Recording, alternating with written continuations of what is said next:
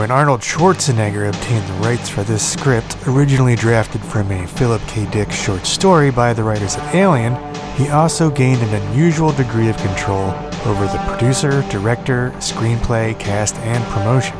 He long sought to star in this film, and now it was his baby. He immediately brought on Dutch director Paul Verhoeven, whose dystopian corporate future robot cop movie, for which Arnold was considered, but then considered too big for the suit, came out in theaters three years earlier and made all of us seventh grade boys squeal with delight at the astonishing new level of graphic violence. Now Verhoeven was getting another crack to further explore his corporate militant thug hegemony, uber capitalist fascist future realm underpinned with all of the designer, drug, mind warping, multi layered reality futures of one Philip K. Dick. A perfect pairing for sci fi mayhem. Or was it all a dream? Today, on the Escape Pod, we discuss 1990s Paul Verhoeven directed, Arnold Schwarzenegger quipping Total Recall. The emergency destruct system is now activated. The ship will detonate in T minus Will detonate in T minus 10 seconds. 9, eight, seven, six, Five, three, two, one.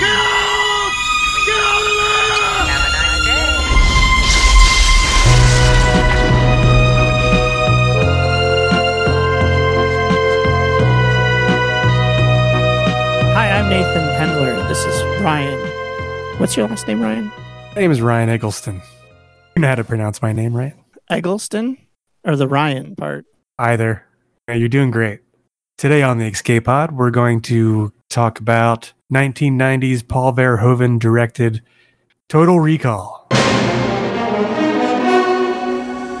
don't want to skip to the, the review portion of the show, but I I cannot begin this talking about without saying how much I love this movie. Well, I love it too. Yeah, I was so excited. I mean, I've watched this movie at least, it has to have been at least five times already in my life, which is probably an, a way underestimated. I've definitely seen it a bunch of times, including when it came out, but I can't recall the last time I saw it. So a lot of it felt as as familiar as it was. It was such a treat. Uh, there were things I forgot and things that were coming back to me as I was viewing it, but none of it felt worn. No, I like lived for a while regularly quoting several lines from this Yeah. movie. Like they just mm-hmm. became part of my personality to, to or the, even even if I didn't quote them out loud, they would happen in my head as as things were mm-hmm. going on around on around. For instance, Well, one is the, get ready for a surprise, where she's like, "Get ready for a surprise." The woman's mm-hmm, head, when the head blows up. Yep.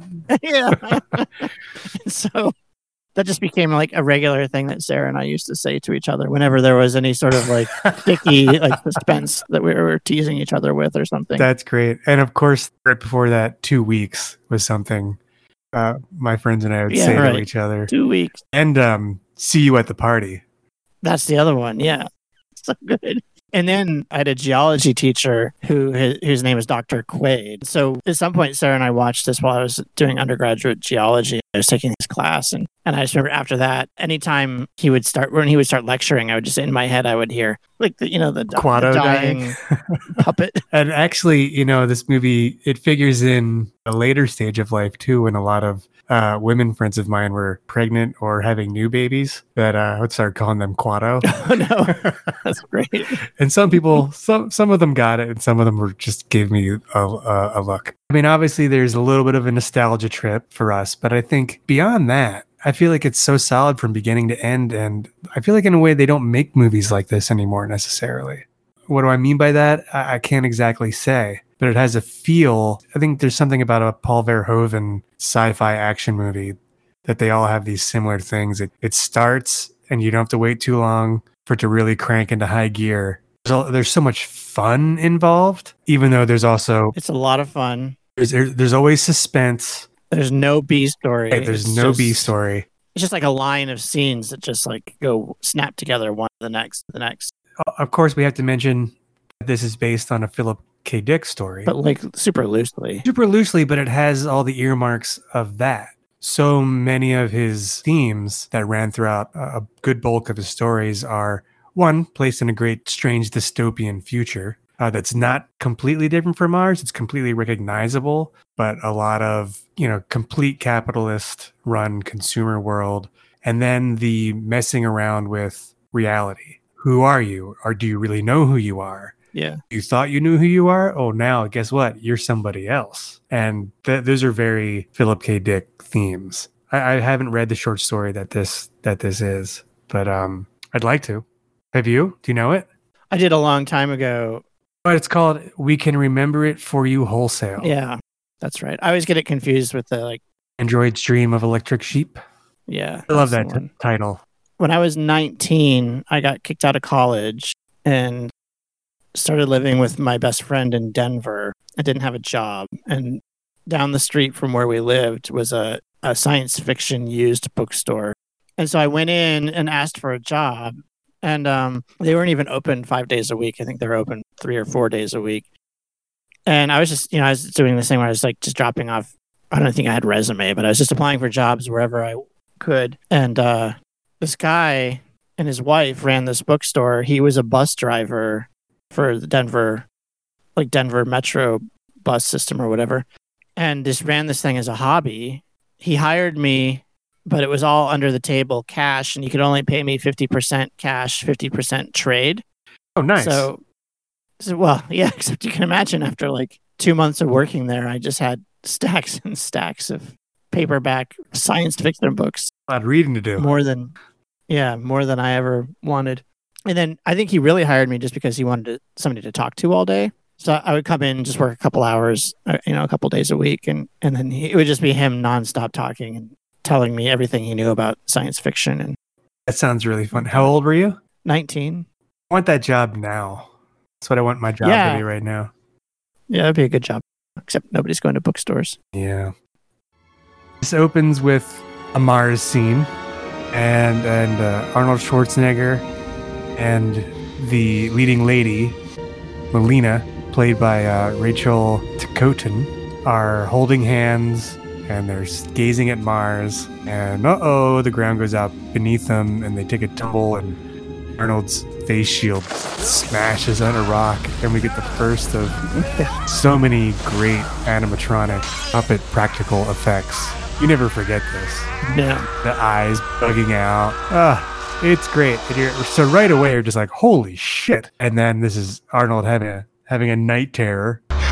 And uh, yeah who who who is lying beside him? Young Sharon Stone Honey, are you all right? which I completely forgot she was the wife. She uh, immediately tries to like sexy calm him. I mean, when you wake up from horrible nightmare, I've never had any partner do this to me. They're usually just like, oh, well, go take a piss and go back to sleep. yeah Instead of just like hopping on top of him, being like, well, does it better now? Is it better now? so you can see, see there's like some mind fuckery going on. so you were suspicious from the get-go I just thought that was weird. Having seen the movie, I know her role, so I just noticed it more. I think the the woman spy using their sex power on like that, and she also keeps him, you know, flipping through the channels. She's jealous that he always dreams of this mystery woman. He always dreams of Mars, and he always dreams of this mystery woman. She gets pouty angry with him about who is this woman. You always dream of her, and he's like, I don't know. It's just a dream. he should totally just lie though right he should not be telling her about this brunette that he's dreaming she doesn't need to know Well, you know, maybe they have a, a good communicative relationship.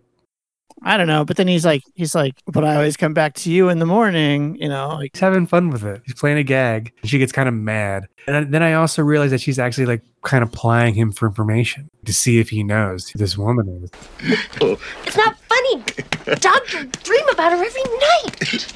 But I'm always back in the morning. I had a hard time paying attention during this scene because his muscles are so big. I noticed too. He's just lying there in bed, right? And she's kind of on top of him, and his arms are So much meat. like l- legs. They're, so big. So we get a breakfast scene where he's watching the, the morning news on his great, you know, wall panel video screen thing. And we get like a bunch of news propaganda There's a news clip. yeah, there's a news clip, but we start hearing all about what's going on Mars, and there's like a rebel action and stuff. And they interview uh, the great Ronny Cox, who plays the bad guy. It's it's also very Verhoeven. You know, you get this in RoboCop, and you get this in Starship Troopers. The televised propaganda that we also, of course, live in these days. A little heavier handed in these movies, so that it becomes more obvious. Well, so at this point, he you know he really wants to go to Mars, and she, uh, Lori, played by Sharon Stone, does not seem to really support his dreams to go to Mars. Lori, Doug. let's do it. Do what? Move to Mars. Honey, why do you have to spoil a perfectly wonderful morning? Yeah, she wants to. She's like, well, how about Saturn? And then you know he's like, no, I really, really Mars is what I'm interested in. And she's like, oh, you wouldn't like it. You know, you're a big baby and it's dry. And she gives him some really weak excuses. You you want a partner mm-hmm. who's going to support you, and if you have, it's not like his dream is do something extremely dangerous. Like they they have tourism. This It's is a a- tourist destination. I like that he does a lot of like just puts on a big smile. Okay, dear, but I just really want to go Mars, and would you please get out of the fucking way so I can watch the news again? yeah. I mean, this is this is why like Arnold Schwarzenegger is so great. He's got so much charisma. He He can really actually does have a lot of range. he can actually act in if as long as he stays within what he's doing. You know, he's can be he can be cute, funny, serious. Yeah. You know, he's, he can't be subtle, but you, nobody wants him to be subtle. And a, and a movie like this does not demand subtlety in that manner. But no, it's great. He's so much fun to watch. hmm And his name is Doug Quaid. You get the sense that he's out of place. He feels out of place in his life. He says he just wants to do something with it instead of being a construction worker, basically. And he fucks off and goes to work. And this is where we first see the you know the concrete world that they live in. Looks so good. I guess, you know, I mean, they must, these, I know these places exist. So, like, you know, we both live in Tucson, and whenever I would go to Pima West campus, I would always think that I'm in this kind of movie, this sort of like Robocop, Total Recall future. Because it's just, Absolutely. Just poured concrete yeah, slabs. everything. Very minimalist, al- almost brutalist architecture. I'd like to know where they where they find these these places to to film these movies. Well chosen because it's so gray and sterile and There's not a piece of metal or wood to be seen anywhere. You are now entering a safety zone. No unauthorized weapons allowed beyond this point. as he's going to work, he's going to the subway. And to go into the subway, he has to go through basically a TSA checkpoint where we get the first scene of this black X ray scene that everyone walks through. And you just see their animated skeletons walking through. And it's really, it looks great. I think it still looks great. There's a lady with a dog. You can see the dog skeleton. They, they make a good show of it. Yeah, it's great. It was really impressive at the time, and it still works. I, I totally agree. He gets. Oh, I wanted to mention too. He gets onto the subway, and it's just like '90s subway, except this subway has televisions everywhere. Big CRT T monitors. Right, since they don't have flat screens yet, you have these big tube televisions strapped into the subway. And I love this. Also, is a you know a Verhoeven Philip K. Dick esque device that we actually live in now, but we didn't live in then, where you can't go anywhere without like a commercial Right. coming at you. You know, whether you're at the gas pump, Yeah. or you're at you're just walking down the street. It's happening now. So that was it was prescient. Yeah, for sure. In 1990. Have you always wanted to climb the mountains of Mars? But now you're over the hill? Then come to Recall Incorporated, where you can buy the memory of your ideal vacation cheaper, safer, and better than the real thing. So don't let life pass you by. Call Recall for the memory of a lifetime. For the memory of a lifetime, recall, recall, recall.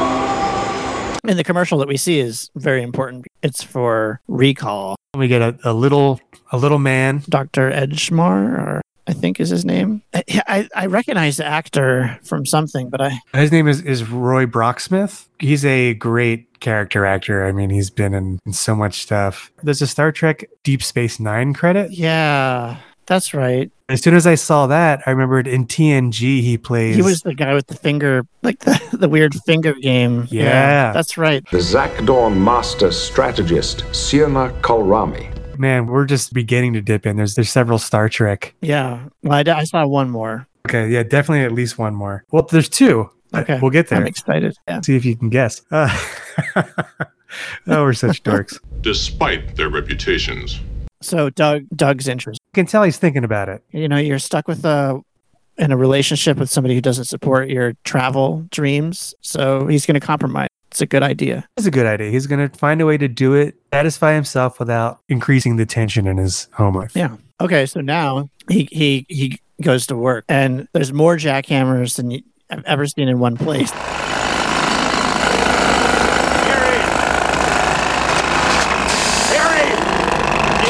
Recall? I know. There's like 25 people on jackhammers. What are they all doing, and why do they all need jackhammers? Maybe they're mining the raw materials to pour all that concrete with. Right. Yeah. And so he he stops jackhammering and starts yelling at his his buddy, ask him about what he thinks about recall. And the first thing I notice is that he's like, "Hey, Harry," and Harry's like turns off his jackhammer, turns like, "What's up?" And no one there is wearing ear protection Right. at all, not even earplugs for a symphony of jackhammers. Amazing. The future apparently safety does not come first. Recall? Hold on, real quick. Okay, I'm gonna run to the fridge. Yeah, I'm going to do that too. Right. I was drinking uh, sangria and Kool Aid. Now I'm gonna, gonna have a beer. You call that? I don't know. Arizona Hillbilly wine. You good? All right. After I have four, four or five, I start buying light bars online. If you have four or five, you you smash through a masonry wall in your house and go, "Oh yeah!" exactly. Your wife's like, "God, come on, man." Oh, yeah. Uh oh. All right. So Harry says, "Don't do it. I know a guy. He got lobotomized. Friend of mine tried one of their special offers. Nearly got himself lobotomized. And this is a famous character actor as well, but he he did a great job of giving a look like extra, like a second too long. Once the Arnold Schwarzenegger character, Doug, like hears that he might get lobotomized, he seems to give up the idea. Don't fuck with your brain, pal. Then the very next scene is Arnold in the lobby of recall office with the uh, like hot young receptionist who's changing the color of her nails with an electronic pen stylus. Yeah, that was that was awesome. That's such a cool thing. But she's clearly got a psychosis or addiction because she just it's just like a fidgeting. What is that called when you just do something? A tick, nervous tick, where she's just changing the color of her nails over and over. Yeah, it seems like she's really bored at work, and that's Yeah. what's entertaining her. Well, I mean, they gave her a, a typewriter. Does she have an actual typewriter on her desk? Yeah, she's got like a giant typewriter. So Oh yeah, she's not going to type on that thing. It's going to fuck up her nails. I love how she gives Arnold Schwartz. She looks at him like a piece of meat. It's great. yeah, She gives him an up and a down, and we get Doctor fella comes out, or the, at least the salesman, and uh, he starts giving him giving him the lowdown. This guy does a great job as like car salesman guy. Have a seat. Make yourself comfortable. Thank you. Now, help me out here, Doug. You were interested in a memory of uh, Mars. Yeah, Mars. He gets him interested, and he's like, "Okay, I'll do Mars." You're the boss. Mars it is. And the guy gives him the papers to fill out, and he's like, "Well, let me tell you about our options." And Arnold's like, "No options. no options. No, that's terrible. No options." There you go. I can't either. I, I'm not good I at can it. I'm not good at Arnold close. either. He gets him back on the hook and talks about the options, and and he puts the options up on the. It's called the ego trip. Right. Let me suggest that you take a vacation from yourself. It's like a, a series of options come up. You know, like be a millionaire playboy, be a. I don't remember what the second one was, and the third one was international spy or whatever. And he's like, "Oh, spy!" Right away. As soon as he saw it, he knew that's what he wanted to be. Why go to Mars as a tourist when you can go as a playboy or, or a famous jock or Secret agent. How much is that? Gets the full package. With a secret agent with the girl. He's like, Well, I I won't give it all away. The salesman says, I won't give the whole story away, but you're a secret agent on a mission with a double identity. And to say the least, at the end of the day, you kill the bad guys and you get the girl. And and Arnold's like, Yeah, okay, this is awesome for me.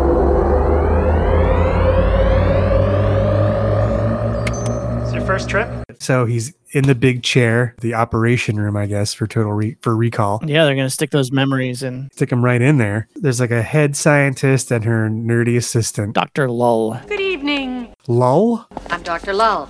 Like lull you to sleep. Nice to meet you.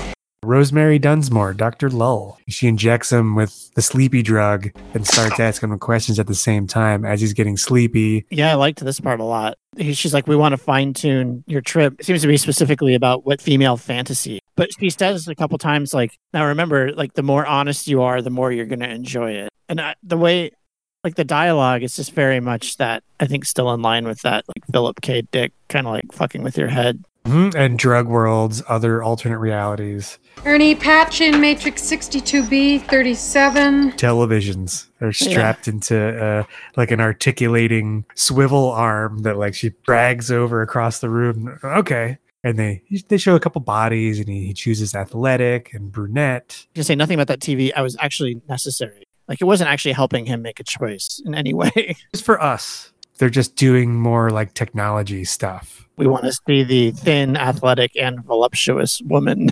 changing hmm on a on a screen. So, how do you like your women?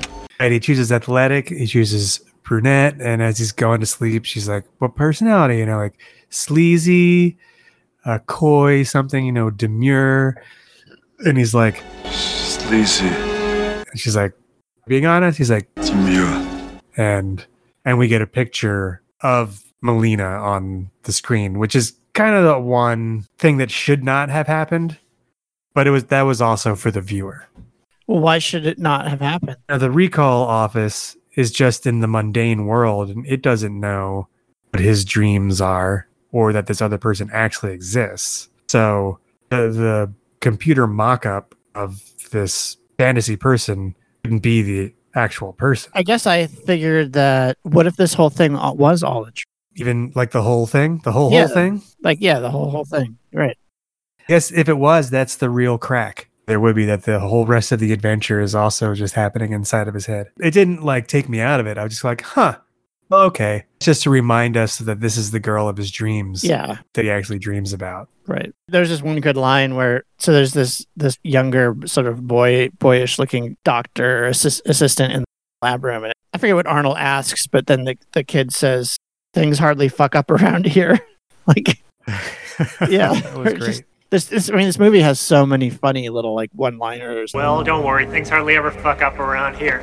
Shit is going down in the surgery room. we get a shot of that and and Arnold is having a little bit of a freak out session as he's trying to get up. Freaking out. Dr. Lull is like, we have another schizophrenic embolism. the salesman goes in they end up having like arnold is overwhelming them with force they have to load him up with more sleeping shots to the leg so that he goes unconscious and then they're they're sort of all yelling at each other oh, the salesman is like How did you fuck this up? how did you fuck this up and blah blah, blah. he thinks you know and, and they're saying he thinks he's a you know a spy and the salesman's like well you fucked this up and she's like I'm afraid that's not possible. Why not? Because we haven't implanted it yet. And she says something along the lines of like, "I found a memory cap." So she's seen that that he'd been his memory had been tampered with. And you can tell that they all know what that means. They're scared shitless. Well, yeah, and that kid says, "We're all talking about the same thing, right? It's the agency."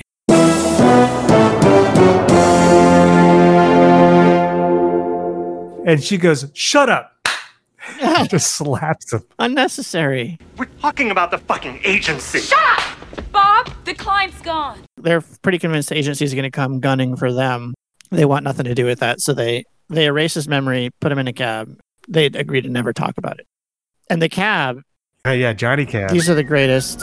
Why why don't these exist yet? Someone said it'll put someone out of a job. It's true, but that needed to Where create a new job for people who Uber. Yeah, but we have we have self-driving cars. The problem is we don't have the character. Like this, who does this remind you of? This yeah, animatronic character driving the cab. It's definitely characterized off of like trolley car operator kind of thing. Yeah, like late 40s or yeah, I guess early 50s. However, do you recognize his voice at all? Mm-hmm. No. Never gonna get this. I'd be very surprised. I was very surprised because I just stumbled upon it as I was watching the credits. That is the second Star Trek reference. That was the voice of Robert Picardo. No. The EMH, yeah. Really? In Voyager, Oh, yeah. man. This isn't part of my program. I'm a doctor, not a doorstop. And he's all like, Where am I? And it's like, You're in a Johnny Cab. And how did I get here? You came in through the door. The facial expressions that this thing gives and the eye rolls, like they're they're sort of tweaky. Like it doesn't work perfectly, but it's it's hysterical. It's so great. It's made to be in the time that it exists, kind of a cheaply made robot. Yeah. It looks a lot like something you'd see like Coney Island or something, or a, a fair, you know.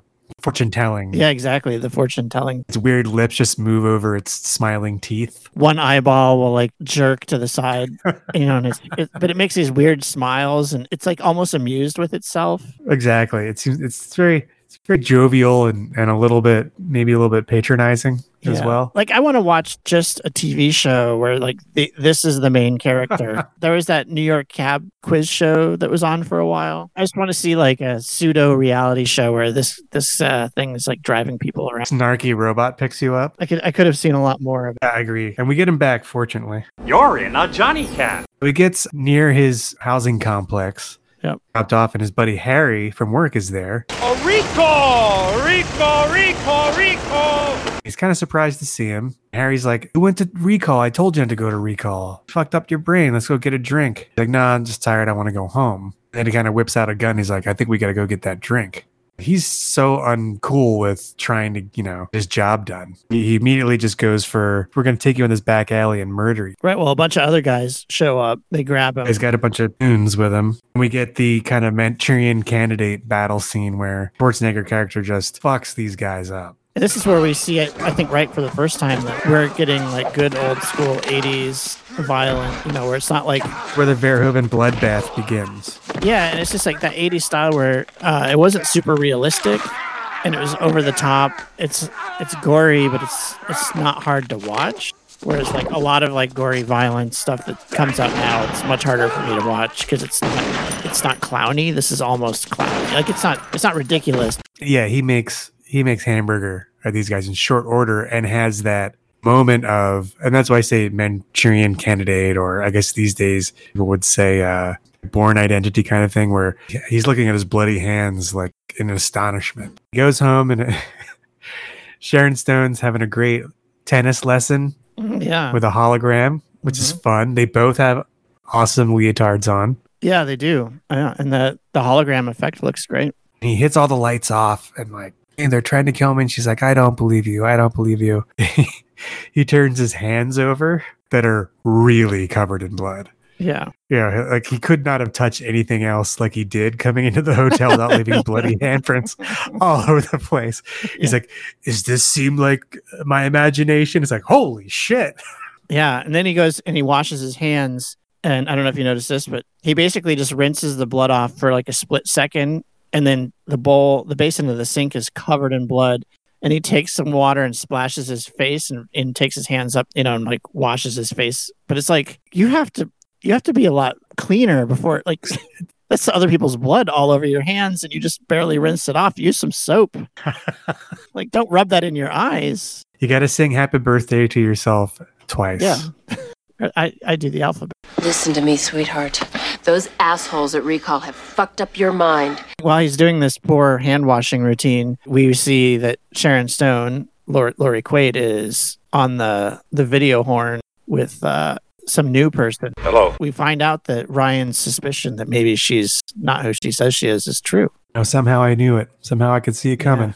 And then she starts taking pot shots at him from the dark. Yeah. The flashlight, and he thinks he doesn't know it's her. He's No. like, you know, Lori, get down. That was, that was good. How, was that I better? like that. he gets the jump on her, and you know, he, you can see the look of surprise on his face when he realizes that it's his wife he's fighting. Lori. But he doesn't miss too many beats, and they have a she kicks ass. And falls. Kicks him in the stones a few times. Yeah. Uh, It seems like it's definitely her doing these compound fight scenes. There's a couple high leg kicks that were definitely not her. How did you think they do that? Because Well, they were off screen. I mean, she was off screen. oh, okay, because I feel like there was a couple also where you see her. I mean, you're facing her body. Oh yeah, yeah. I mean, I think she did the majority of it, but there was like one early on where there's a really, really high leg kick, and you just see him, and Oh, the, okay. the leg is coming from off. I think Sharon Stone is fit, and she's probably athletic, but that seemed like that was insane. Yeah. Anyway, cut it. Total badass. To coincide with the movie's release, Sharon Stone posed nude for Playboy magazine, showing off the buff body she developed in preparation for the movie. She pumped iron and learned Taekwondo. And she was also uh, inducted into the uh, stunt persons uh, union or whatever for these for this movie. Although never mentioned in the film, the cover of the VHS edition mentions that it takes place in 2084 AD. This has also been confirmed by Paul Verhoeven. He mentioned Blade Runner as an example of a movie with far too advanced depiction of the future for the time period it is supposed to take place in, which was 2019. He wanted to avoid that for Total Recall by situating it much further into the future. That's fun. Well, it's still believable. I think that I don't know. By 2084, we're not going to have a city on Mars, but it's just gonna- one. It's, We're it's not going to like have one mining. unless we change our ways. Well, right, but I mean, the way we were headed, if we if we if we were still going in the in the positive direction.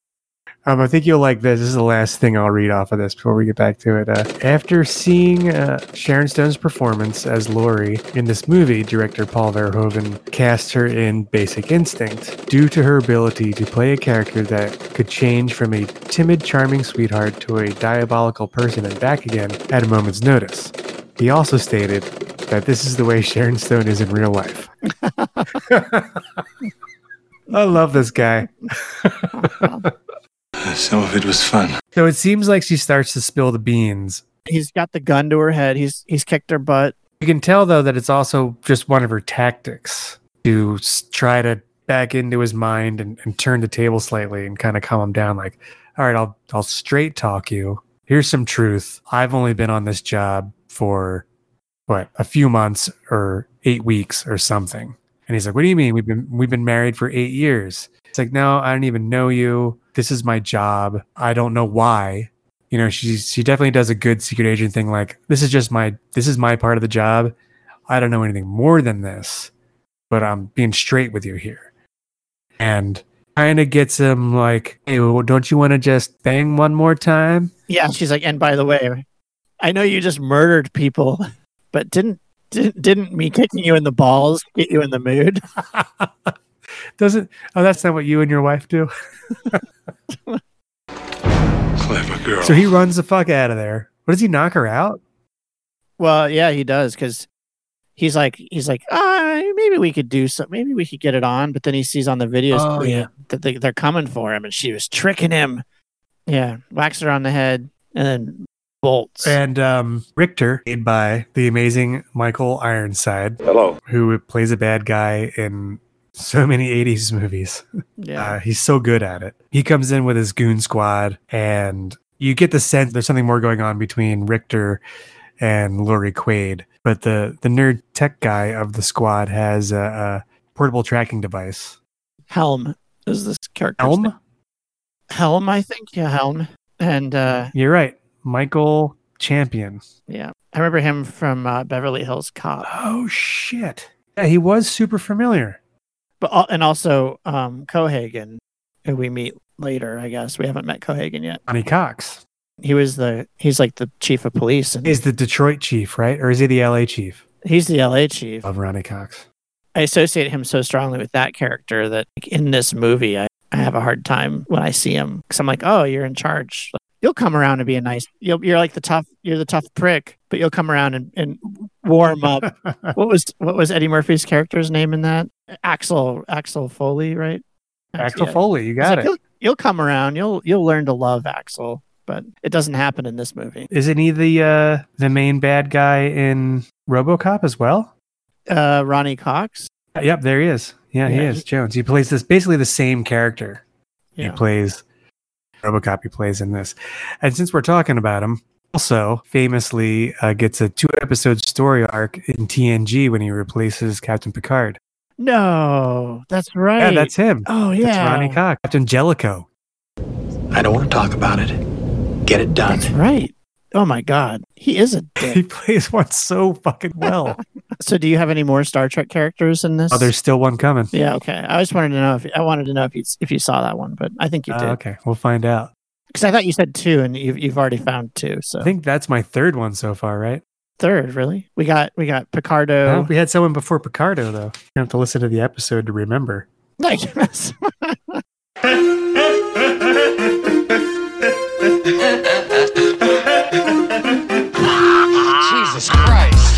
They can track him. So the, the agency's clearly looking for him. Now we know that he's bugged, but he doesn't know it yet. but now we get the really iconic X-ray scene. So he's he's escaped. He's running back onto the subway. So he's got the gun that he stole from Sharon Stone. You know, and I'm just saying maybe it's not stealing because it's his wife's gun. Uh, technically, I don't want people writing emails in. Yours Uh, is mine. Yeah, to get on the train, he's going through the X-ray machine again. So we see the wall of X-ray, and the alarm goes off, and there's like a circle around the gun. You see his skeleton with the gun, and it's so all the security guards are coming around, and, and you can see them from the front and the back. These skeletons are coming for him. I love that his skeleton does a total double take. Yeah. The skeleton's like looks left, looks right. Oh shit! Like touches the gun under his shirt. and then he jumps. He jumps through the X-ray glass screen towards the viewer. It's beautiful. It's such a great, stunning, like bit of sci-fi.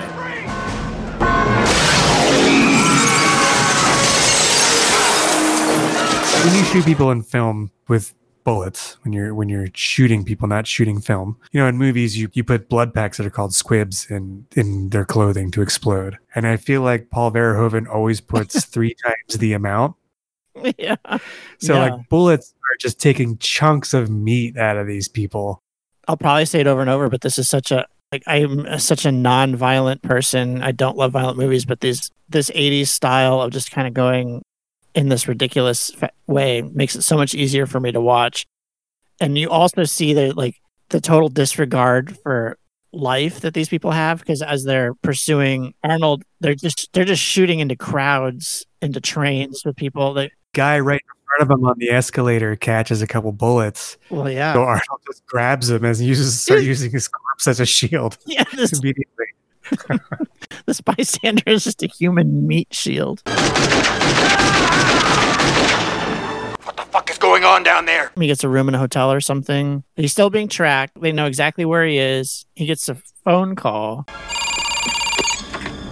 If you want to live, don't Guy hang up. claims it's his old friend. He's got a suitcase. It's like Martin Landau.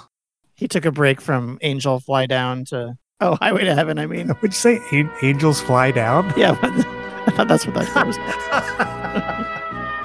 we find out that Douglas Quaid in the past packed a suitcase, gave it to his friend, and said, "If I ever disappear, give me this back." Here's my bug out bag.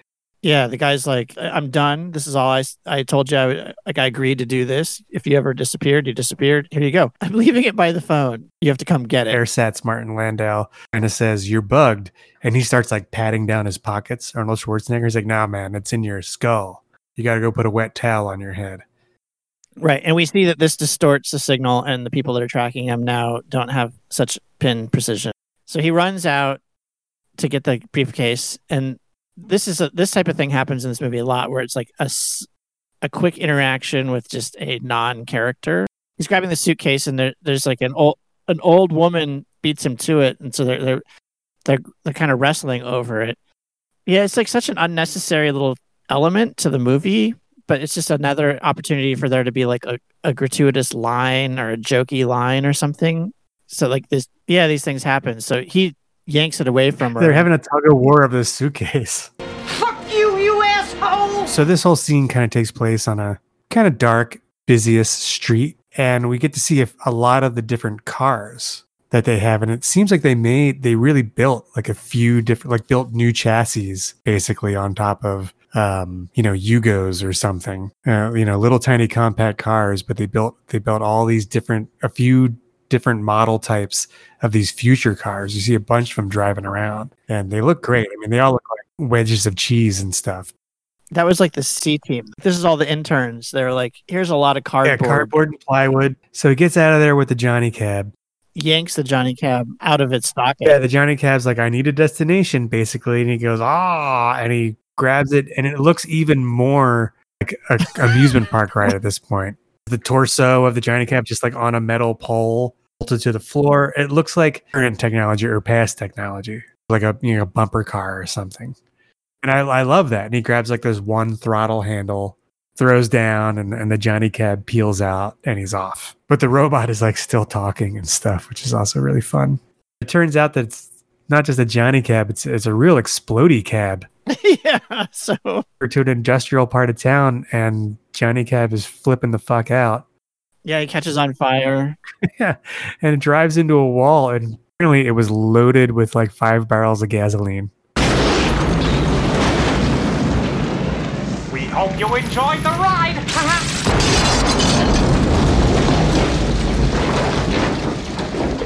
Yeah, so he's yeah he's in this industrial complex. He finds a rat infested concrete slab and throws the suit throws the suitcase down on top of it. Well, he he like arm sweeps a bunch of rats Yeah. off of this table, sends like seven rats flying, but there's like two still on the table that did not give a fuck at all. Right, yeah. And then he doesn't give a fuck either. He's like, well, that's enough room for my briefcase. So I guess you guys are cool. Puts his briefcase down, opens it up. There's a screen inside. It's a giant computer. Yeah. It's we do everything on our phones these days for most people. And this is like a 25 pound steel titanium like desktop briefcase. In the 90s, they did have active matrix liquid crystal displays. When he first opens up the briefcase, it's mm. clearly something like that. But I don't think they could have done the video. So he opens this laptop, I mean, he opens this briefcase up, sets it on the table, and he's basically then sees that it's himself. He, he had recorded some home video of himself. Howdy, stranger. This is Hauser. The image of himself uh, introduces himself as Hauser and says, You're not you, you're me. And the agency fucked us because what we're holding in our brain box here can take them all down. I realized I was on the wrong side because I also got friendly with this amazing woman who helped me, who helped turn me around. So that's why they washed your brain and we got to get back on task here, buddy, because we got some work to do. And pull out this crazy looking Yeah. gun thing from the kit. You're going to have to jam this up your nose to pull the bug out of your skull. Just shove it in there real hard and don't worry, it's self guiding. yeah. And he looks at the end of it, and it's like one of those cheap hardware store, like lost thing down the drain grabbers. And so he does it. And we bring back for the second time this animatronic robot Arnold Schwarzenegger head. I got to say, I think it looks really good. I thought it was just face prosthetic. There's a bunch of these in this movie. They made them for several Okay. characters. It's it's an animatronic head, you know, who has wires to all the different facial pulleys. So someone off screen is like pulling the the cables in their hands, and you have Arnold's arm reaching around from off screen and sticking the thing up its nose. It really has like so many layers of expression they pull out of this thing. You tell that it's a prosthetic, but it looks really good for what it is. Yeah, it doesn't take you out of it. Well, and it also didn't take the original Arnold, Schwarzenegger out of it because as he was filming himself, he's filming this message for his for himself in the future. He actually paused, yeah, and, and and like smirks while while he's waiting for himself to pull this thing out of his nose. He's an interactive uh He's like he's like I'll wait, I'll sit here and wait. He's like it's gonna hurt. It's kind of funny, and he smiles. he's like watching. On an hour, he could have total recall. the goon squad found him because the cab had exploded and somebody says over the radio like there was an explosion at the old cement factory and Why is that cement factory out of business? Doesn't make any sense in this world. exactly Things should be booming there. This, the thing should be running 24-7 Get your ass to Mars. Get your ass to Mars. Get your ass to Mars. Get your ass to Mars. to set the scene like now we know we're at mars there's a painting of mars in the city and the pyramid mine behind the city one of the things that was bad about the phobos and deimos i don't remember which one but one of those moons actually travels so fast you watch it like go across the sky. So it wouldn't be still if you saw it. But so the the place that his old self used to work was the pyramid mine. And that's mm-hmm. where in the news clips they had mentioned alien technology. Yeah one of the things that might not be clear to somebody who is watching this movie today is that you know the 80s was like really the heyday of like mars pyramid like the face on mars was It's still on Mars, the pyramids, all these signs of, of ancient civilizations. Yeah i know people there's still crazy people out there that believe in the face on mars today in pyramids but but in the 80s it was way it was way more of a fun thing to think about because we only had one picture of the face on mars and and it looked like a face Right. So we're we're getting our shot from inside uh customs on Mars. We're coming in off the Starship transport. And we get this really tall, red-headed kind of buxom lady in a in a mustard yellow robe. Yeah. And they're like asking her stuff. So how long do you plan to stay on Mars? Two weeks. he's like double checking the id card hmm Mhm, Things are checking out. And he goes, Did you bring any produce? Do you have any cheeses, meats? Have you brought any fruits or vegetables onto the planet? Two weeks. He's like, Excuse me? And this actress does such a killer job. She's twisting her face all around. She looks like she's having Right. a total conniption. It's still her face. There's like no CG going on. She's got, got her fingers in her mouth. She's like pulling at her face, clearly malfunctioning. Excuse me? Uh, two weeks. Two weeks. Uh, uh, so we see Richter. He's walked by and he's looking back. It seems like he was apparently on the same flight. Yeah, yeah, I guess so. Uh, so hence the disguise. Those guys came in on the same like red eye from Earth, basically. Boy, Richter's face is going to be red when he figures that one out. And here is the other Star Trek reference, right? Yeah, Mark right. Alaimo. Yeah, how about that? It's so great. I was like immediately like, I fucking know that face. I didn't get it at all. Sarah was watching with me, and yeah, she's like, "Is that Marc Alaimo?" And I was like, "I was like, who the hell's Marc Alaimo?" It's Gul Dukat. To force them to acknowledge your greatness. Oh my god! It was great to see him, and he gets a few fun lines. You know, he's he plays a captain in the military unit, the corporate military unit on Mars, and Yeah, he's got the beret. yeah, he's got a cool orange beret. And Richter is giving him a bunch of shit, but he also is not. He's not flummoxed by Richter. That guy needs to be given shit too. Yeah, Richter says that's Quaid. Like he hasn't even seen. He sees the commotion. He just sees the malfunctioning. She's like freaking out. The head like, is pulled off, and oh, it's Arnold. Yeah, who's inside? It's it's Douglas Quaid. So he's now he's holding this mask over, and he says catch, and he throws it to one of the soldiers. And the best, it's you know now it's the actress's head like looking up at the soldier, and she goes, Get ready for a surprise!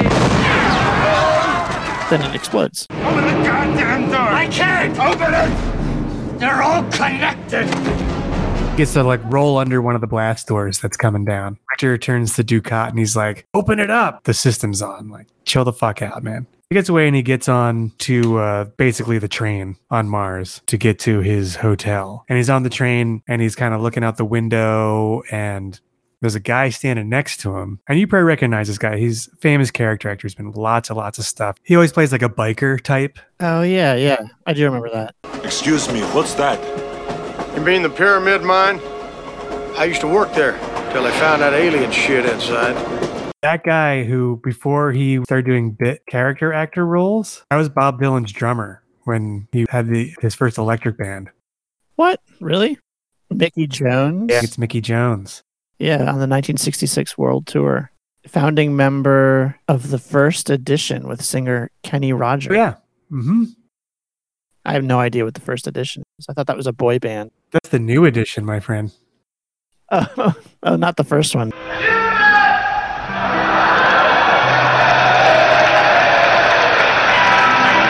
I don't believe you. And now we get a big scene in uh, Ronny Cox's office. Richter, do you know why I'm such a happy person? No, sir. And he just big dogs the shit out of Richter. Richter's got it back down. He's like, yep, okay. Well, yeah, we didn't really we didn't really mention it, but Richter's been trying to kill Quaid. His whole concern is like, I just want to take this guy off the board, and that's going to solve all of our problems. You don't know enough about this situation. You just yeah, do what Co- I tell you. to Cohaagen's like we we want him alive. do. And also that he was my buddy. And then you, we also get him like feeding his goldfish. Oh yeah, right. It shows you that he's sort of got a sweetheart to him. He's got a soft spot for Yeah. his fish. Who told you to think? I don't give you enough information to think. You do what you're told. That's what you do. And he also lets loose a little tidbit that there are these mutants on Mars and that they have psychic abilities. Is kind of let drop in that conversation as well. That's right. So we change scene, and Arnold Schwarzenegger is checking into the Hilton. Right. There's so much product placement in this movie. Yeah, I mean, I- I felt like I felt like the Pepsi products, like they clearly paid for it, but there's a lot of stuff that I was like wondering how much of this was paid for versus were they just trying to make funny? Are you talking about Mars today? Yeah, Mars Today was one like that. Clearly, USA USA Today didn't pay for that. Um, They did a great job of just using the same font and just made it red. I don't even remember, but it's like you know, it's just like there was signs and all sorts of things that made you connect it with the modern world. The 1990s modern world. I doubt Hilton paid for their name to be in Well, well, here's the thing. I guess I don't know how this works, but if they use it like that and use their logo, which they did, you'd think that they're either paying or would want to be paid for it. Somebody got paid. Well, two companies that weren't in this movie, uh, their logos weren't in the movie, but I felt like their products were were LL Bean and Banana Republic. Oh yeah, because of the jacket he was wearing. Yeah, I just feel like his clothing and th- yeah, and then a lot of the clothing of just other, a lot of other people were real. And that was the '90s LL Bean jacket. Yeah. corduroy collar. Yeah, but even like there's some flannel, just pants. They just were like, we're not going to even try and make things look futuristic. We're just going to hit up Banana Republic and LL Bean, and that's going to outfit half of the cast, and then the other half will do something weird so they look like they're from the future. So he gets up to the uh, concierge and he he does what Hauser told him to, and he flashes his ID, and, and the guy's like, "Oh, do you want your usual room?" He's like, "Yes, of course." And says, "You left something in our safe." He's like, oh, "I'd love that." And he hits like a thumb scan. He's like, "Identify yourself," and he kind of looks nervous about it. He took too many beats on that. It's like, just do it. You gotta assume this has already been covered. Everything else was, but he did it, and he gets his his safety deposit box, and the only thing in it is like a flyer for a sex bar in the uh, famous red light district of Mars Colony called Venusville. They really should have put the uh, three booby girl on the flyer. yeah, You really want to bring people Yeah. in? Come on. she's a big draw. So he, he he goes out and he, he gets a cab. His eager cab driver. His name is Benny. Hey man, you need a cab? Well, what's wrong with this one? he ain't got five kids to feed. And uh, you know they shoot the shit, and he and he's like, I want to go to Venusville, and he's like, All right, you're just going for it. Your first trip to Mars. Let's go to Venusville. They talk a little bit about mutants. We get some exposition about mutants because he doesn't know what they are or what the deal is. But we kind of get the, the DL that it's humans that have been mutated because in the poorer parts of the of this class society, they have like cheap domes. Yeah. Because Mars is Mars, so everyone lives inside of these glass domes. And I guess the cheap domes, you know, don't keep out They don't keep out the radiation. Exactly. So we get these people who have like twisted up features and like half face. A lot of meat faces. And so they pull into Venusville, and it's literally a red light district. Because the light is red, and we just have Mars light coming in from from their like high skylights, and we get giant fans that are pumping the oxygen in, which we also learn is like a commodity, of course, that uh, Ronny Cox keeps close to his vest, so he, he charges the poor people a shitload of money for oxygen. You get a great street urchin scene and fortune tellers, and they're all mutants, and they want to read his palm and tell his fortune and such. We got the little girl that tugs at the heartstring. Mhm, He he slips her a little something. What do you want? I'm looking for Melina. Well, she's busy. How about so and so? And this is the very famous the three breasted woman. I don't know what I can say about it. It's just great that that's just her whole thing. She's got three scenes, and every time it's just like, so hey, how about these? Yeah, here's here again. Let me show you the three breasts. She's great, and, and she's kind of like whatever. And Arnold hands the bartender a wad of cash, pink Mars dollars, and uh, so he's like, okay, hey Melina, dude. They're kind of having like the classic kind of back and forth between uh, a sex worker and her John, but she she doesn't realize that he doesn't know who he is, and she's kind of Right. She recognizes. yeah, she knows him, of course, very well, but she doesn't know that he doesn't know who he is. And she grabs his crotch and What you been feeding this thing? Blondes. I miss I misheard it and thought he said bonds. like he's been investing in bonds. I I was confused. They go up and and and she immediately turns off the charm and she like slaps him and says, you know, how the why the fuck did you di- disappear? You're alive. I thought you were dead. So she's mad. She's clearly been in love with him. Thought he was dead. He's like, I don't know. I like I don't know what's up. I don't know who you are. I told myself to come find you. he's like, I dream about you. But I don't know who you are and I don't know who I am. And she's kind of not buying it. She just thinks he's a traitor, basically. And so he's like, all right, fine, fuck off. And goes back to his motel room. Sorry, his hotel room at the luxury Hilton on Mars. And waiting for, or he gets a knock on the door. And it is the chief of Recall. The guy, yeah, the guy from the ad. Roy Brocksmith is back. You're not here, and neither am I. He's there to assure him that you are trapped inside of the false memory. This is when you pull the reality mind fuck trick on somebody. Ah, I get it. I'm dreaming. And all this is part of the delightful vacation your company has sold me. Not exactly. What you're experiencing is a freeform delusion based on our memory tapes. But you're inventing it yourself as you go along. It's like none of this is real. I've been interjecting in this reality to help talk you down because we need to pull you out of here. And you just have to believe me. Like all these things are part of the the ego trip package that you bought. Think about it, man. You're a secret agent. There's people trying to kill you. There's the there's the brunette who's sleazy and demure. And he's wavering a little bit, but he doesn't really buy it. He's not buying it. And he's like, "Well, I was dreaming about the brunette before I went to your your shop." And then the doctor's like, "That just even proves it more. You know, that this is your this is an invention of your own mind." And yeah, and so then Quaid is like, "Well, what do, well what do I do if I want to get out?" The doctor's like, "Well, you just have to commit to leaving." And in order to do that, you have to take this pill, and it represents your commitment to, to not believing. It's good it. mind fuckery. Yeah, I like it. Yeah, and then the doctor is like, "You don't have to take my word for it. See who's at the door." So then Quaid opens the door. It's Lori, his wife. Sharon Stone is back. She's like, "Look, baby, just want to get you back."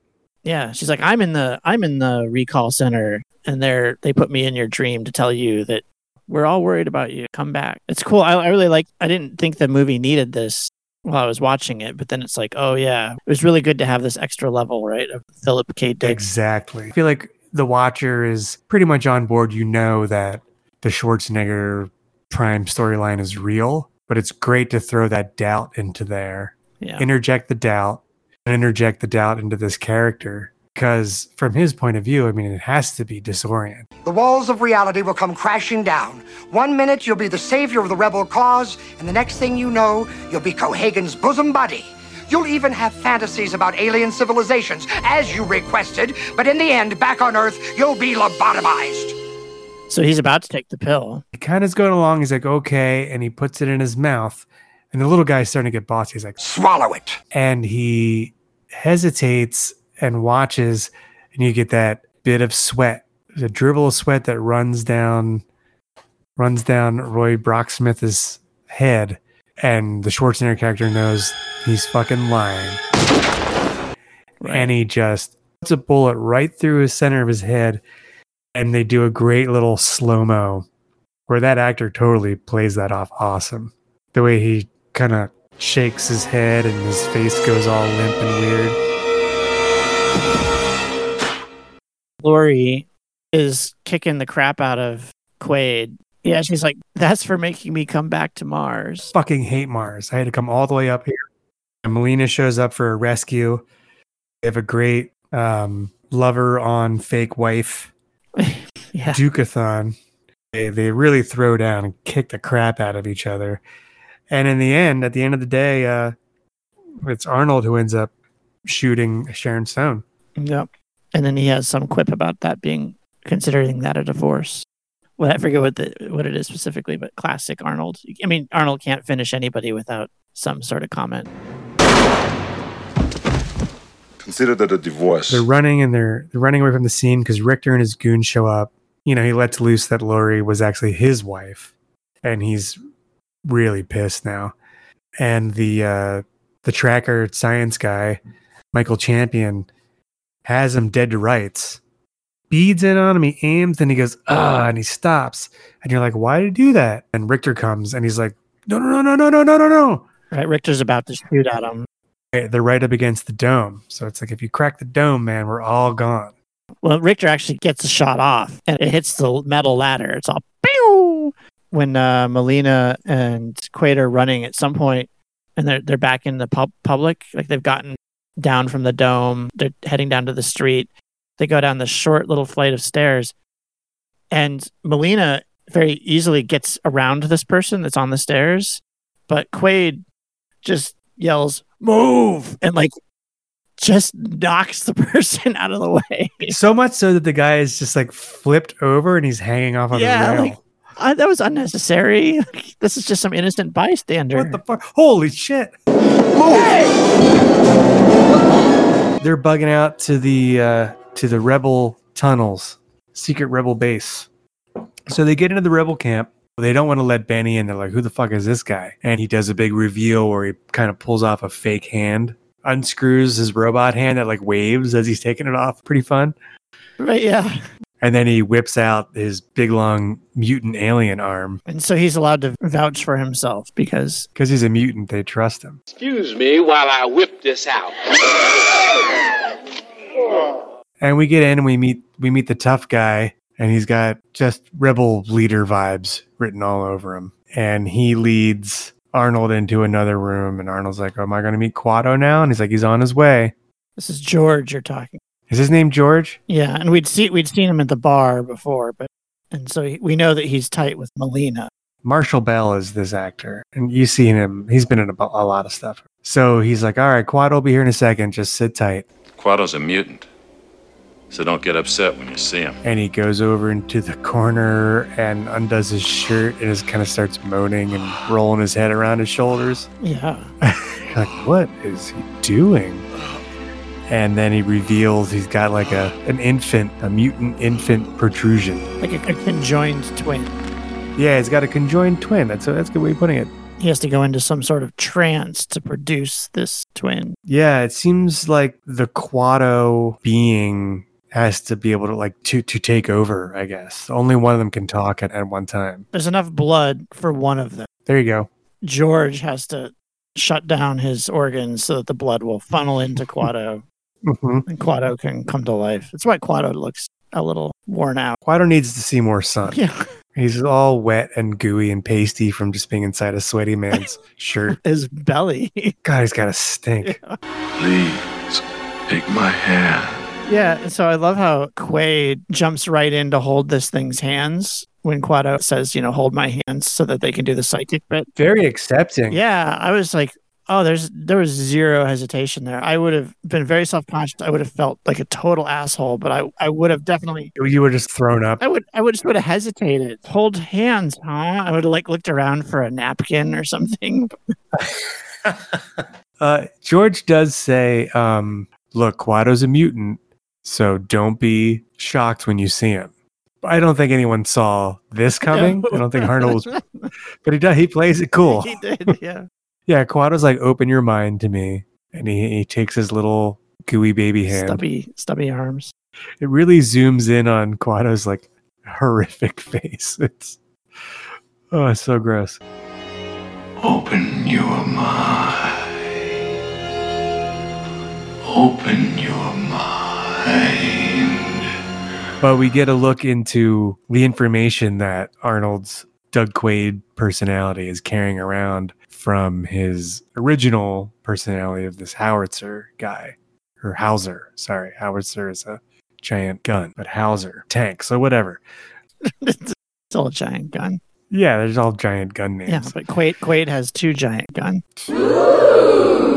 He sure does. He's got one on the left and one on the right, man. So what he sees is the Ronny Cox character and some of the other goons inside the pyramid mine. We we are we understand, and they're talking about this thing that we don't totally see yet. We just see that they're in a new environment, a new set we haven't seen yet. It's dark and there's construction lights.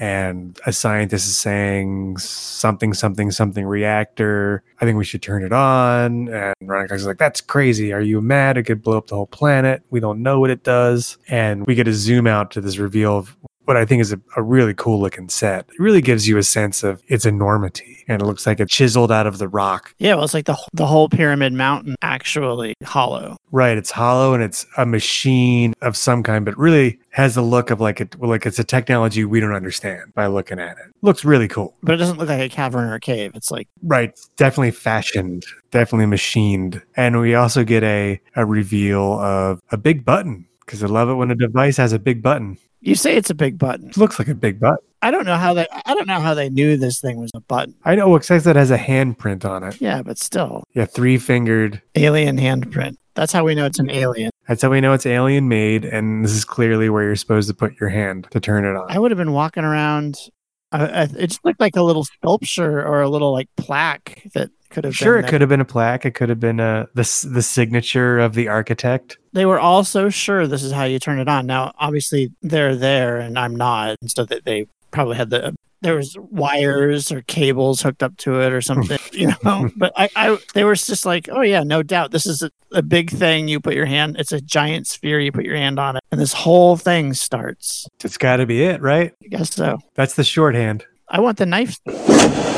And so he's coming out of his reverie, Kuato mind trance, and there's lots of lots of bangs and booms going off. Rebel base is being attacked by the big drilling machines that they have in the underground Mars, and all the soldiers are coming. They've been they've been ratted out. Yeah, by who? By who? I'll drive. I'm the kid. Out of my way, pencil neck. They're trying to get away from him, and then they get stuck in a room, and Benny basically like locks him in this room, and then they come in. Right, the bad guys. The bad guys come in. They got him dead to rights. Benny betrays him. I got four kids to feed. So what happened to number five? Ah, shit, man. You got me. Now put your fucking hands in the air. and they just put a bullet right in Kuato's little dewy baby head. Yeah, but he's not quite dead. He tells him something important. Start the reactor.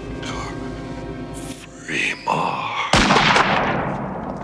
He says to turn the reactor on. Yeah, yeah, because the, there's two options. It's either the reactor destroys the planet or saves the planet. Yeah, Arnold, now he's turned on to, I don't know if he says it just yet, but he's turned on from his mind meld basically to what it does. Like he, he feels like he understands now that this is a, this is a, a machine that's going to make an atmosphere. And Cohaagen doesn't want that. Right. He's got the monopoly on air and all that shit. They drag Arnold and Melina to corporate where he finally meets the Ronny Cox character face to face. Michael Ironside's there or Richter. Hello. We get the videotape again of Arnold as Hauser talking to him like, "Hey buddy, how you doing? Uh, guess what? You know, you've been played more than you realize." I think his quote is, "This is the the best mind fuck yet." I'm actually not on your side. I'm on Ronny Cox's side, and we just need to do this so we could get in there and to kill Kuato. And now we're gonna erase your brain because you got my body, and I want to come back. It's just Arnold Schwarzenegger, and then the camera zooms out to see that Ronny Cox is standing next to him. Like, hey, that's right. I feel like they're trying to sell you a timeshare or something. They have a really funny. It's very, it's very infomercial to me. So adios, amigo. Yeah, it's that that smirking thing Arnold is so so good at. Mm-hmm. Shit eating grin. Guy's a fucking asshole. Not true. So he's like, all right, wipe his mind, clean him up, and I'm having a party tonight, and I'll see you there. And you can have Melina as your. We'll wipe Melina's mind. Right, we're gonna make her your obedient wife, wifey slave, basically compliant. I think he says. Right. A- And Richter's got to get one more slap in there because Arnold killed Sharon Stone. So he gives him a punch in the nose, and he says, "I'll See you at the party. just gonna come back." I'm excited about this party. I know we never get to the party. It's on the DVD. Oh, speaking of the DVD, Yes, what is it? I own it on DVD. It comes in a round tin that's uh, shaped and embossed like Mars. Oh man, that's nice. Yeah, it's pretty cool. Is it red? It is red. How did you guess? Switching to another channel, sir. I've got sunspots. How do they get out of this one? Uh, well, Quaid is so fucking strong. They have him restraints in the in the mind machine. Yeah, and he pulls it out, and of course, it has this like long. Oh yeah. His arm is trapped in this cuff, and he busts it out of the chair, and there's this long bolt on it, which he then like stabs into the neck of the operator. Oh, this is the most stabby of stabby scenes. Everybody gets stabbed so badly in yeah, this scene. somebody gets a metal rod through the head, right? Uh huh. Yeah, so he's able to reach and unpin himself. They were getting shocked, so Melina's she's getting shocked while he's fighting, and then uh She hacks some guy in the chest with an axe too, yeah, they they they do a lot of like the fireman's axe Yeah. that you break glass. Yeah. I like that they still have those in Mars Future. Yeah, well, yeah, You know, because you gotta ha- hatch it through your like metal door if there's a fire, right, because it's OSHA compliant. and so they get away. Yeah, lots of gore. They take the axe with them. Nice. I didn't notice that. Like he, he tosses it to her as the elevator opens, and because he, you know, he's got these giant arms, take somebody out with his arms, but she gets the axe, and then she swings it to some guy's gut as they, he comes off the elevator. They quick cut from them stabby stabbing in the in the, the brain control room to Ronny Cox's office where he just smashes his fish tank in rage. And that's how we know. Yeah, Richter gets on the video horn. Says they get away, and then you know, this whole time Cohaagen's been trying to not let Richter kill Arnold because Cohaagen and Arnold were best buddies. So finally, Cohaagen just says, Kill him. It's about goddamn time. you know, right after he says it, he knocks over his fish tank. and We get to see them suffering on the ground. Yeah, we see the, the poor goldfish suffering for, for oxygen. And of course, they do a cut back to Venusville where everyone's having the same problem. Sir, the oxygen level is bottoming out in Sector G. What do you want me to do about it? Don't do anything. But they won't last an hour, sir. Fuck them. So there's some urgency now. Yeah, the clock is, has been ticking. They probably have a, a half an hour left of life or something. I don't think Arnold ends up saving the fish. Definitely does not save the fish. I can only hope that a, uh, a production assistant saved the fish because you don't want to see those goldfish die. Hate seeing an animal suffer like that. He's kind of leading them just from his his new memories at this point. Her uh, Arnold and Melina, they're running down a tunnel. They come to a dead end, and he's like, "Ah, what is this? It shouldn't be. what is it? Ah, shouldn't be a dead end." They're in a dead end, and Arnold's confused about it. And one of these drill tanks that burrows the tunnels around the mine comes, starts coming at them, and we realize Benny, the cab driver, is inside, and he's just like, "I'm gonna, you know, tear you apart." Yeah, why is he why is he mad at them? I don't know what his whole problem is, but they're they're just unloading their automatic weapons at this thing. Yeah. point blank range. Like, I figure you would just be torn to shreds by ricochets. You would or you would just stop after you realized that I was not doing anything. Yeah. you might want those for later.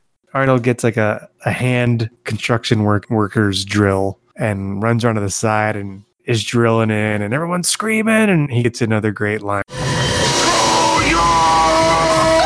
And drills into Benny. Kills him. Takes care of that. But luckily, Oh, luckily the drill tank smashes through the wall and they're like, oh, it was a fake wall, fake dead end. They break through the wall and now they're inside the pyramid mine. so Richter he's got a bunch of troops and they're they're hunting and uh yeah, so all of a sudden we see Quaid and the troops surround him. And he, he uses this device he, that uh, he gave himself when he thought his old self was his friend. That makes him a hologram. Yeah, he got it in the briefcase on Earth. Right. And it makes a holographic projection of yourself mirroring around. Uh, it seems like a few meters away. Like they're literally a circle of armed soldiers surrounding one person and then they all start firing at that one person. They completely unload. Yeah. It's a, and but they don't hit each other There's- at all. Yeah, zero friendly fire. But there's no way. They were completely, completely from every direction surrounding him. That's amazing. And then the Arnold character, like, he kind of fakes getting hit. He's standing there shaking, and then he rights himself and starts laughing.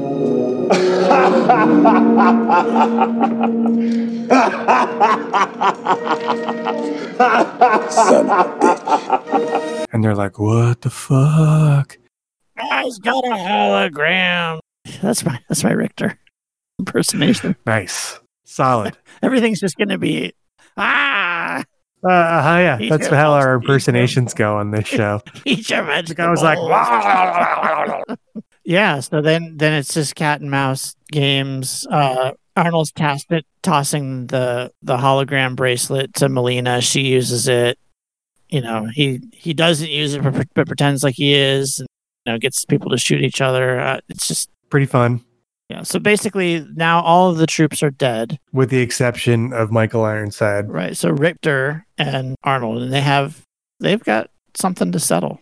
Again, I got to call out that these sets look great. I love the way this elevator looks. Yeah. Looks very like lived in.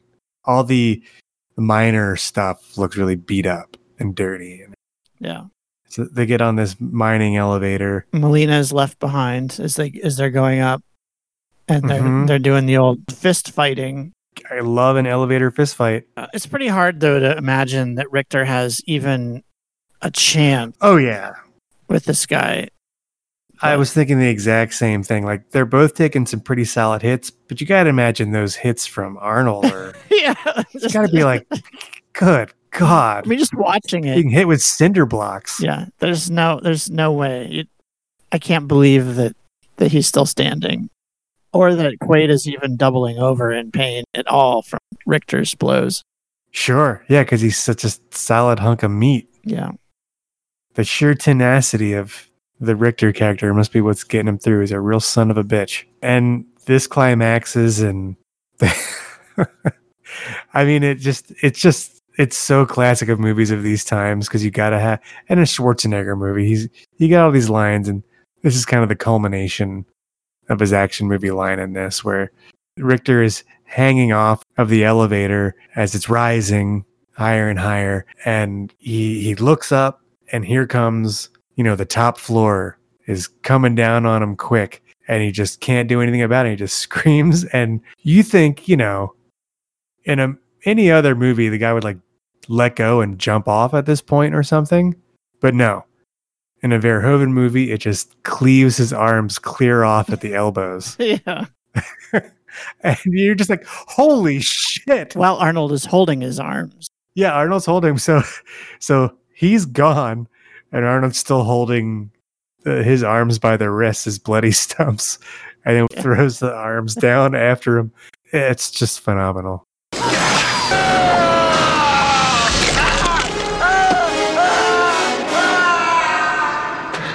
See you at the party, Richter. He thinks he's free and clear, and he runs into the reactor That's right. So now we're in that that room with the where the big button is. the yeah the giant help button or submit. There's no cancel button, but there's a big submit button.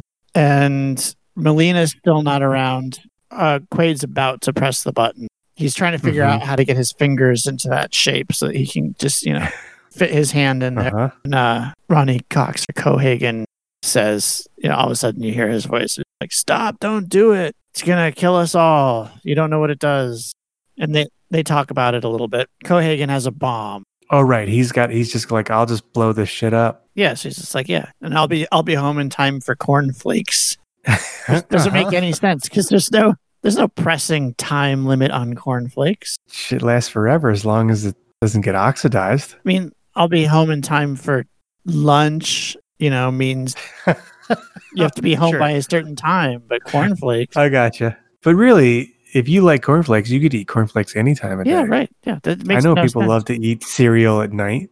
I mean, I'm not one of them. I think cereal's b- bullshit food and no one should eat it, but that's just one man's opinion. cereal. Yeah. I like cereal. Yeah. All right. You're that's cool, man. It's not going to affect our friendship. It's part of a healthy breakfast. Clearly, yeah. At least that's what an animated tiger told me once. So then Melina gets to, to jump on him, right? Yeah, something happens. Anyway, they they there's a struggle or an argument, and then uh, Cohaagen's just like, "Well, fuck it, I'm gonna do the bomb." And the bomb gets like kicked during the struggle and like tossed down the tunnel. And then it, it explodes out there. So now you got decompression. It's trying to suck everybody out in Mars. Arnold and Melina and Ronny Cox all hanging Yeah, by their fingertips and all vertical yeah. Or horizontal, I mean. right. Yeah, just the camera's sideways. And uh, Ronny goes first. He gets sucked out the tunnel, bounces down the hill, and he gets the uh, animatronic head. Eye bulge. Eye bulge, bloodshot. All the blood vessels are breaking because he's in the vacuum on Mars. Lots of writhing. He looks very uncomfortable. Very uncomfortable. You wouldn't expect this to happen to our heroes, but in short order, Melina loses her grip and she gets sucked out, and we get we get seen with her also asphyxiating and going eye eye buggy crazy on the surface, and it's like, oh no! And Arnold manages to fit his his big muscular fingers into that three fingered hand shape and pushes the button. Lots of blue light comes out, and he too gets sucked out Yeah. at that point. And he's going through it. So they're both going through it. Now they're just writhing around on the side of the pyramid mine out outdoors Mhm. where nobody should be on Mars. yeah, these rods start heating up and lowering down into. Well, at some point earlier, Arnold had said that the entire core of Mars was ice, and that there's a there's a gla- glacier underneath this this pyramid. So these things are plunging down into this you know ice glacier, and Yeah, they look like glowy Lego heating elements. yeah, alien technology, not that not that advanced. And right, so they lower down into this ice pack, and uh, all the steam starts shooting out of the mountain. cracking and exploding and steam is going everywhere and that's just what you need when you're when you're asphyxiating and your eyes are bulging is you want you want hot steam to be shot at your face Everyone knows that's how you fix this problem. So, as the final reveal that was kind of mentioned, is that the pyramid on Mars is a, a giant machine that will give Mars an atmosphere. And this happens in very short order. I mean, it's a whole planet that's got to be atmospherized or whatever you want to call it by this all this water vapor. yeah instant terraforming Mm-hmm. yeah and uh, their faces return to normal no damage Nope, no stretch marks. Takes a couple minutes. It's pretty slick. you would assume that every capillary would be busted and they would just look like Yeah, they just have those red eyes that people get. they'd, they'd look like mickey rourke They would look like Mickey Rourke. Exactly. Um, I had a question about Mars. I want to ask you. So, besides that, we get several times this the scene of them of people suffocating in uh, the atmosphere or lack thereof on Mars. That has an atmosphere, just not much of one. In the scene where they they get oxygen back and they go back to normal, they're also just standing there, like, "Ha, this is great." In their shirts, like, isn't it really cold? yeah Like, it should be really cold, right? yeah but i mean you got all that hot steam that just happened Mm, so it's more like a sauna effect, right? I now. guess. I mean, some residual heat from that, and then you know, water is a greenhouse gas, so it's it's gonna Gonna warm things up. it's gonna warm things up. It holds on. You know, it's got a high uh, what is it, thermal mass. So when they're falling down the, the side of the mountain, Mm. it looks to me like they're on Earth because the gravity. That's what I. That's my next question. What What's the gravity like on Mars? It's more, right? Because it's bigger planet. No, it's less. No, It's less. Mars is smaller. Oh, it is. Yeah. I always get that mixed up. That's all right. And then and the other thing is that they always show the sky as being really red, but it's the sky's really not super red on Mars. The the soil, Right. It's very. Ye- it's kind of yellow. yeah, right? yellow and even bluish because Huh. you get the same effect. The laws of physics are the same, so you you still get the scattering of light. So the blue blue light scatters more easily. So the sun is weaker there; it's further away, so you have less light. There's less blue light scattering, but yeah, it's just not it's not a super red sky. The soil is red. It's a good facto for the movie. Yeah, yeah. So you know where you are. The angry red planet. Yeah. Hey, what about that movie, The Astronaut? After 2,000 years of work, the Illudium Q-36 explosive space modulator. Was that a better looking Mars surface? You think? Yeah, I think they did a really good job. You know, one thing I found out about that Opportunity, I think, was the rover. Anyway, right, they built an Opportunity rover for the movie, and they used all of the engineering information that the, to to make a very very correct one. But uh, I was at a planetary science conference when that actually came when that came out, and it was at like the American Astronomical Society conference, and so pe- people were talking, and, and the guy who was the PI of that mission was saying that he wished that somebody had talked to him first because there's, I guess it's a little known fact, but there's actually a smiley face like, painted on the front of that rover that they didn't ever te- they didn't ever tell anybody about. But they wanted they like the joke was they wanted to make it look friendlier in case there was like alien life that you know found it. They didn't want it to be threatening. Look, just you know they're just being silly. Uh huh. Because because a smile means the same thing Yeah. to every species. Right, yeah. yeah, like when you see when you see like a uh, Don't do that to a exactly, chimp. a chimpanzee bearing its teeth at you, you, you know you're okay. It's not about to rip your arms off. So uh, they have a kiss and a fade to white. Well, we also see all of the the freaks gathering and looking at their new. There's rain and lightning and a and a blue sky and and all of the mutants come to their dome windows. They can just see a future of golf courses and I don't know condos. They think they're out of the woods, Yeah. but little do they know. Yeah, no, it's just It's just gonna get worse. Urban renewal is, is just right around the corner. I can't believe it. It's like a dream. What's wrong? I just had a terrible thought. What if this is a dream? Well, then kiss me quick before you wake up.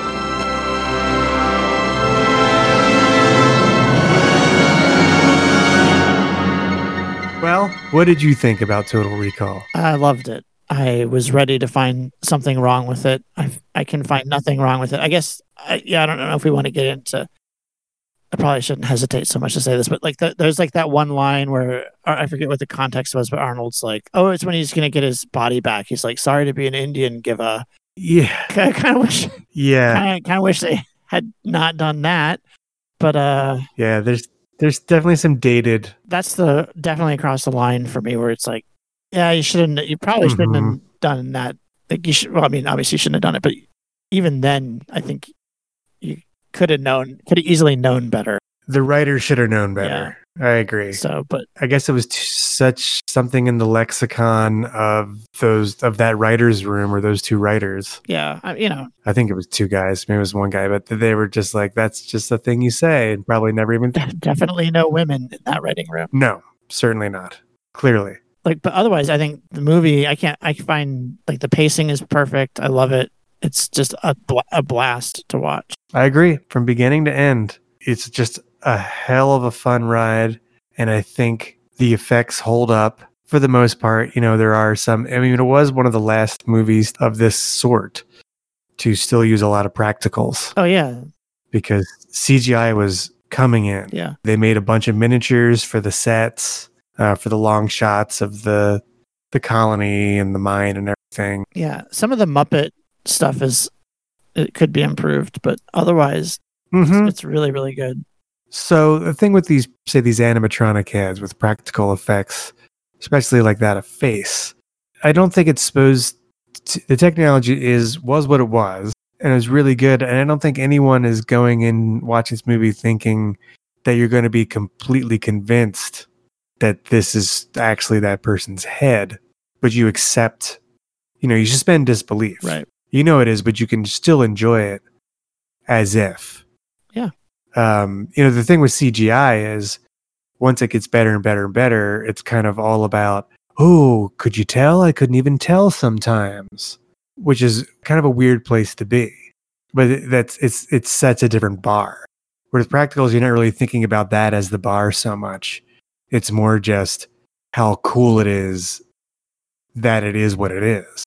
Yeah, and that it's a piece of technology that it took like seven people to operate and you know a whole team of people to design and build and make it as cool as it is it, it just as a three-dimensional uh robot object Right. which i just really enjoy creature making and Well, stuff. one of the things that I think happens with these kind these kind of things is a, mo- a movie from this period where you are building models and you are doing these uh, Muppets and animatronic things is that you almost have to be more judicious and decide whether or not something's worth it. Whereas when you have like unlimited unlimited CG, you can just be like, oh, add another effect or let's do what about this idea? And it's like, whereas with this, you have to say like, oh well, that's that's not worth it. Like I'm not going to do that. Like we're only going to do the things that are like super cool or or necessary.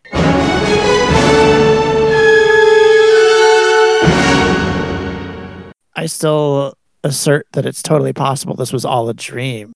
yeah i like that i never really um i never really considered that but it absolutely could be It would be stupid if they did the whole like, oh, it was all a dream ending. That would be that would make me angry. But the fact that they don't, uh, they don't clear it up. So yeah, to conclude my review, it was as enjoyable now as it ever was. And aside from a couple little politically incorrect gaffes, it was uh it was such a fun film from beginning to end. And and not only fun, but there was some cool conceptual stuff to chew on as well. And uh, I recommend it. If you've never seen it, go see it. And if you have and you don't remember, see it again. Because I think it will reward you for the effort. I agree. It's easy to watch. Now we got to come to the decision of what to watch uh, for our next show. Yeah, I might have to pull up the list because I don't have anything in mind. I got the list. Yeah, The Blob. I'm definitely ready for the Blob. I haven't seen it in years. Yeah, let's do the blob. Have you ever seen the OG Blob? I don't think I have. Oh man. All right. So I definitely know about it. 1958. It's got three director credits. Irvin. That's not good, right? S. Yeaworth Jr. Probably not. Russell. Oh no, two. Sorry, two director credits. Irvin S. Yeaworth Jr. and Russell S. Doughton Jr. Strange. Uh, but this is uh, 1958's The Blob, starring the one and only Steve McQueen. I look forward to this. This is going to be something I used to see on Sunday afternoon UHF horror sci-fi block. Yeah. After the Three Stooges ended, and it's got a great soundtrack and uh, some pretty cool effects, as I recall, and we're being terrifying. There's a Criterion Collection version.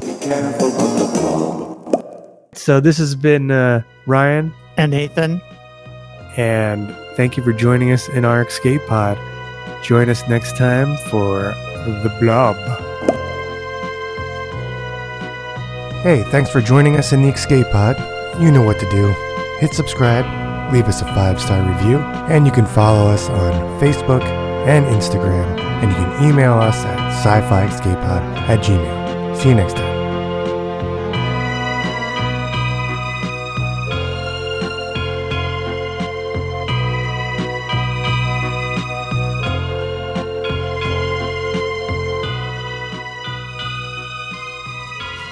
And Nathan.